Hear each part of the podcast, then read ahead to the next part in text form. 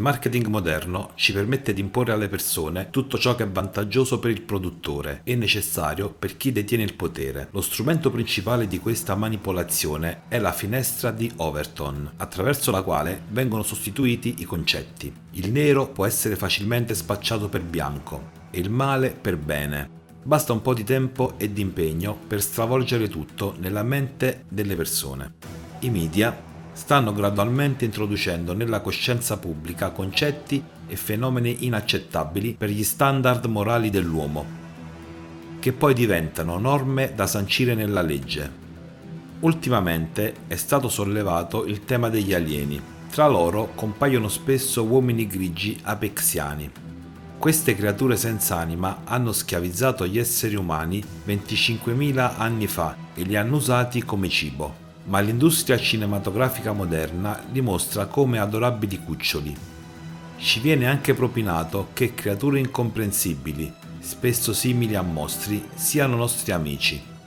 E l'uso di personaggi alieni nei giochi per computer provoca una graduale accettazione del loro aspetto. Immagini di alieni sono nascoste anche nei dipinti di Leonardo da Vinci. Per vederli basta usare uno specchio tra l'altro, osservando i dipinti del grande artista, si possono notare i segni segreti degli ordini occulti. Ma la cosa peggiore è che ai bambini viene anche insegnato che gli apexiani e i vari mostri sono amici. Ad esempio, la catena di parchi giochi per bambini in Israele, Inghilterra, Serbia, Repubblica Ceca e altri paesi, chiamata Babylon, dove nelle nostre giostre bambini si ritrovano con le stesse immagini aliene. Parallelamente all'imposizione di un atteggiamento leale nei confronti degli alieni aggressivi, gli apexiani stanno preparando al cannibalismo. Ci viene insegnato che è normale che le persone si mangino a vicenda. Questo viene introdotto di nuovo con l'aiuto della finestra di Overton. Affinché ci abituiamo gradualmente e la consideriamo la norma, ci vengono offerti dolciumi sotto forma di organi umani. È importante notare che sono prodotti con ingredienti di alta qualità e con tecnologie avanzate.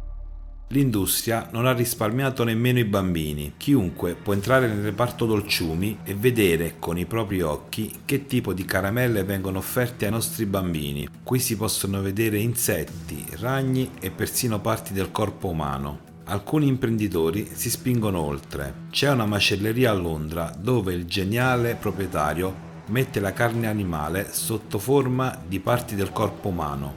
La domanda è perché? Questo fa venire in mente una vecchia e piuttosto inquietante pubblicità di McDonald's in cui un alieno grigio dice la frase guardando le persone ricorda figliolo, dopo questo sono sempre più buoni. Un altro dato interessante non sono solo le piccole cose che ci propongono di provare come insetti, ragni, larve e vermi. Ora siamo invitati ad assaggiare il sapore della carne umana? Chissà cosa mangeremo quando arriverà la carestia. Il premio ai Cannes Lions è andato un hamburger vegano che ha il sapore della carne umana prodotto da Home PH. I produttori sostengono di aver riprodotto perfettamente la consistenza della carne umana. Durante lo sviluppo del prodotto non è stata danneggiata nemmeno una persona. Mi chiedo come facciano a sapere che sapore ha la carne umana. E ora vorrei porre una domanda importante a tutte le persone sane di mente. Per quanto tempo resteremo in silenzio a guardare mentre veniamo mutilati e trasformati in un branco di animali? E gli animali vengono solitamente preparati per la macellazione dal proprietario. Forse basta? È ora di dichiarare che siamo esseri umani e vogliamo vivere.